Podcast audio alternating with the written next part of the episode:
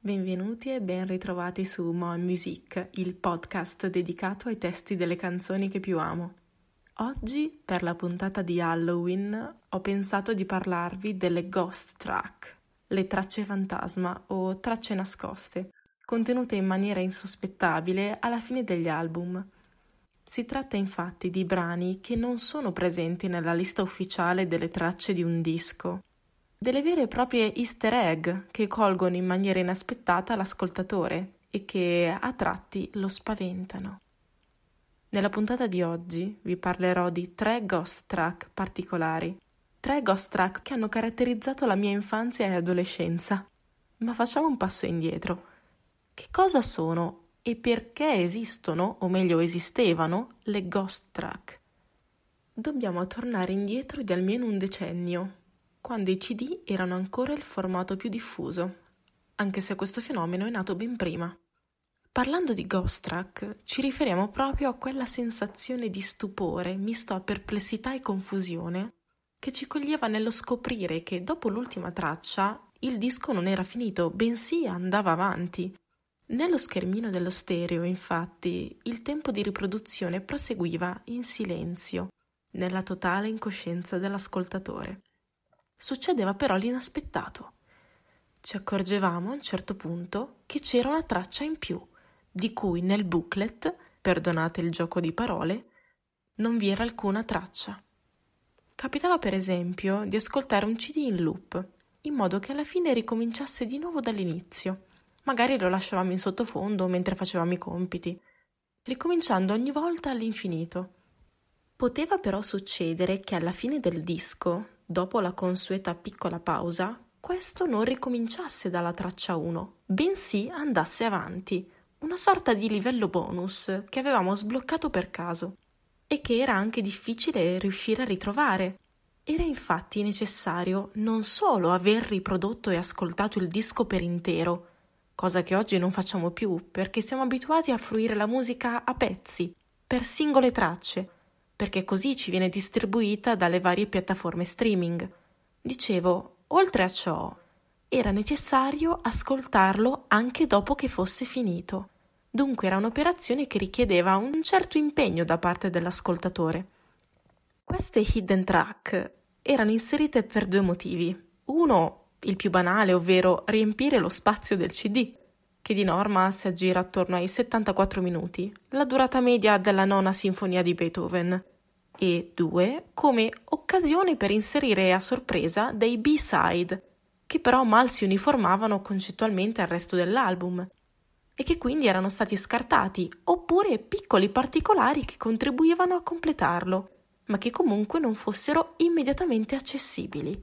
Non erano infatti inclusi nella tracklist.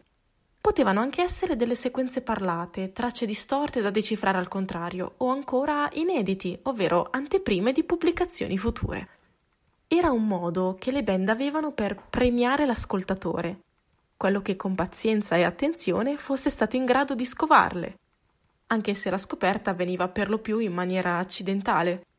Rimaneva però l'enigma di questa traccia misteriosa e si instaurava come una sorta di punto di contatto segreto tra ascoltatore e artista. La prima traccia spettrale di cui voglio parlarvi oggi è quella che secondo me ha segnato più di tutte in maniera irreversibile la mia generazione, quella dei ragazzi cresciuti negli anni 90 un trauma che ci portiamo dentro dal lontano 1999 e dal quale non credo ci siamo più ripresi. Sto per parlarvi dei 52 secondi più inquietanti della nostra infanzia. Siamo in Italia, più precisamente tra i colli bolognesi.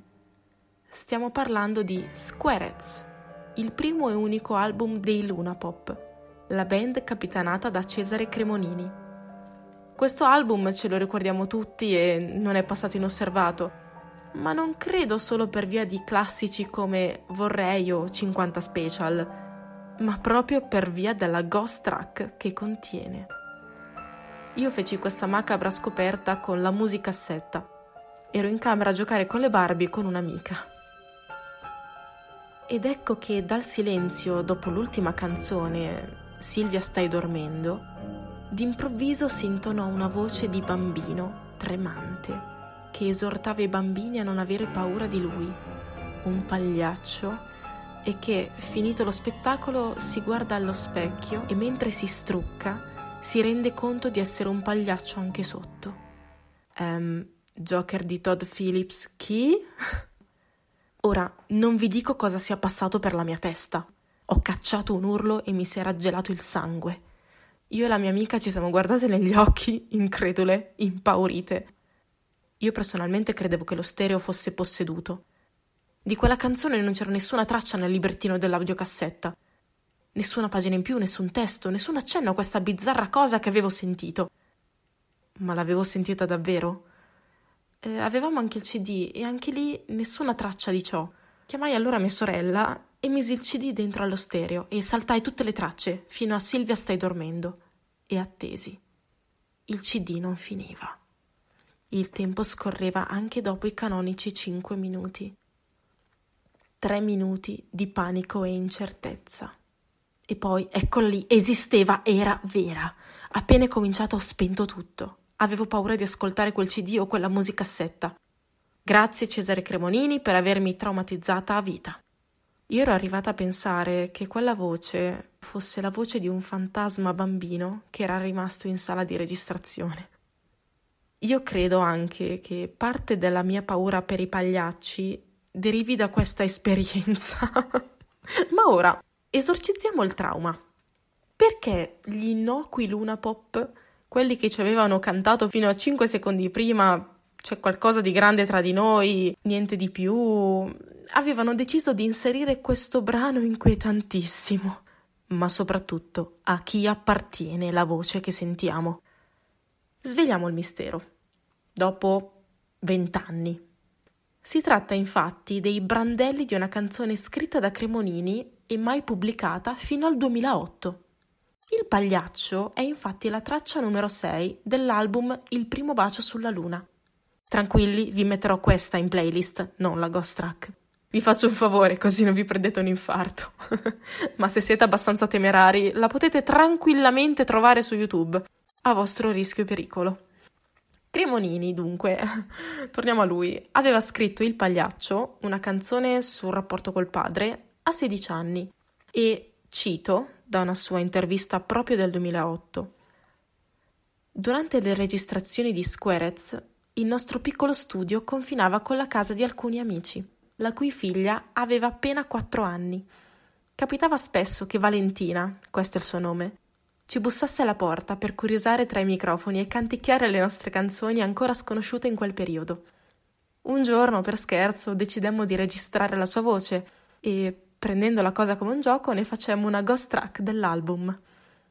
E qui aggiungo io per inciso grazie Cesare Cremonini, grazie. Prosegue. Qualche minuto dopo la fine dell'ultimo brano di Squarez, infatti, la voce di Valentina interrompe il silenzio intonando la prima strofa del pagliaccio. Questa storia ci procurò diverse denunce, compresa quella di un prete che ci accusò di satanismo, eh, da parte di alcuni genitori arrabbiati perché questa voce pare avesse turbato il sonno dei loro figli. E qui mi rintrometto a gamba tesa, confermo.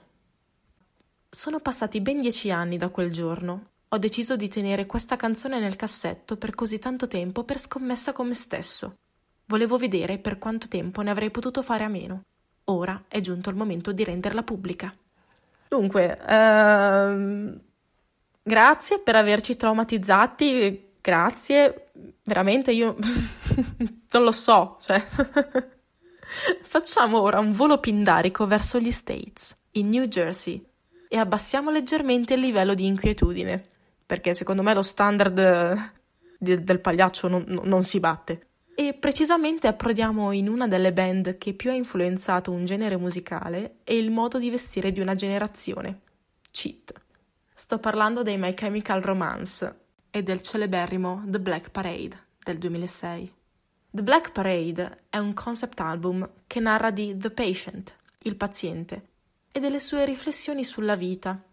L'album, paradossalmente, inizia dalla fine, esordiendo con The End, dove si invita ad ascoltare appunto la storia del protagonista, un malato terminale, che ricorda le sue vicende passate, il rapporto conflittuale con la fidanzata e l'esperienza con la tossicodipendenza. La parata nera, che dà il titolo all'album, rappresenta la metafora del proseguire per la propria strada, la banda che marcia nonostante tutto e in un certo senso è prefigurazione della morte. In Mama, con la straordinaria Liza Minelli, vi è un costante richiamo al memento mori. We're all gonna die. Alla fine dell'album risuonano le ultime parole famose, Famous Last Word, che non lasciano intendere se il protagonista muoia effettivamente oppure no. E la ghost track? Ora ci arriviamo. Proprio al termine dell'album c'è un momento di silenzio e poi all'improvviso sentiamo dei gioiosi accordi di pianoforte e la voce di Gerard Way un po' ovattata. Mi ha sempre ricordato i film muti degli anni 30. In sostanza, Blood, questo è il nome del brano, si apre alle più diverse interpretazioni. C'è chi afferma si tratti di The Patient stesso, che rinasce, è mai morto? Perciò i riferimenti al sangue e ai dottori potrebbero richiamare le circostanze del parto. Oppure chi richiede tutti quei galloni di sangue potrebbero essere i fan che, metaforicamente, spolpano la band. Oppure semplicemente potrebbe essere un riferimento al sangue finto utilizzato negli artwork dell'album precedente. Three Cheers for Sweet Revenge. A me piace pensare che la verità non la sapremo mai. Facciamo ora un salto indietro di 12 anni. Siamo nel 94 e abbassiamo al minimo il grado di inquietudine. Siamo sempre in America, ma dall'altra parte degli Stati Uniti, in California, precisamente a Rodeo, vicino a San Francisco. Sto ovviamente parlando dei Green Day, una delle mie band preferite, e della traccia fantasma All by Myself, che viene riprodotta dopo il brano FOD, o semplicemente, come l'abbiamo sempre chiamato tutti, FOD, alla fine di Dookie, l'album che ha lanciato la band punk rock a livello internazionale. Questo terzo album è in realtà molto breve, siamo sotto i 40 minuti. E vuoi mica sprecare tutto questo spazio vuoto a disposizione? Dopo suoni un po' strani e risate in lontananza, um, estranei a tutto ciò che abbiamo sentito prima, cose che non c'entrano con Welcome to Paradise o Basket Case o Sassafras Roots, il suono si assesta e, accompagnata da una chitarra, sentiamo una voce sconosciuta, più acuta e scanzonata, che ti fa pensare: Ma chi è che sta cantando? Che canzone è? Come al solito nel booklet e nella tracklist nessuna traccia di ciò. La cosa particolare è che si tratta di uno dei pochi brani cantati dal batterista, Tre Cool, la cui voce negli album non sentiamo mai. Questa canzone parla di piacevole tempo con se stessi, a voi le interpretazioni. Sono tutto solo, nessuno mi guarda. Ti penso. Ma che momento meraviglioso. Dicevamo, dicevamo prima che il fenomeno delle ghost track è riservato maggiormente all'epoca dei CD. A triste conferma di questo, Billie Eilish, che è una 2001, ha dichiarato proprio a Billie Joe che All by Myself è il suo brano preferito della band californiana. Lui, incredulo, chiese come mai, cioè ci sono altre, al- altri nostri pezzi più famosi, essendo proprio un brano nascosto che non tutti conoscono. Beh, semplicemente lei non l'aveva scovato nel CD, ma lo aveva sempre ascoltato separatamente, come una canzone a parte, isolata. Non sapeva nulla del fatto che fosse una ghost track. E questo mi fa pensare a quanto io sia vecchia. Ed eccoci arrivati alla fine di questa puntata. Abbiamo viaggiato attraverso tre album che hanno segnato la mia e la vostra adolescenza. Quegli album che, cito, ascoltavamo principalmente quando prendevi un brutto voto o venevi barbaramente mollata o mollato, ed erano capaci di tirarci sul morale. E abbiamo ricordato con una certa dose di nostalgia una pratica musicale che oggi, essendo cambiati i tempi, non esiste più. Oggi sarebbe semplicemente una bonus track. Io vi ringrazio per avermi sentita sproloquiare anche stavolta. come al solito mi trovate su Instagram come mon-basso-music e come di consueto verrà aggiornata la playlist su Spotify, Mon Music Playlist, e potete ascoltarmi su Spotify, Spreaker e SoundCloud. Grazie a tutti e alla prossima settimana. Ciao!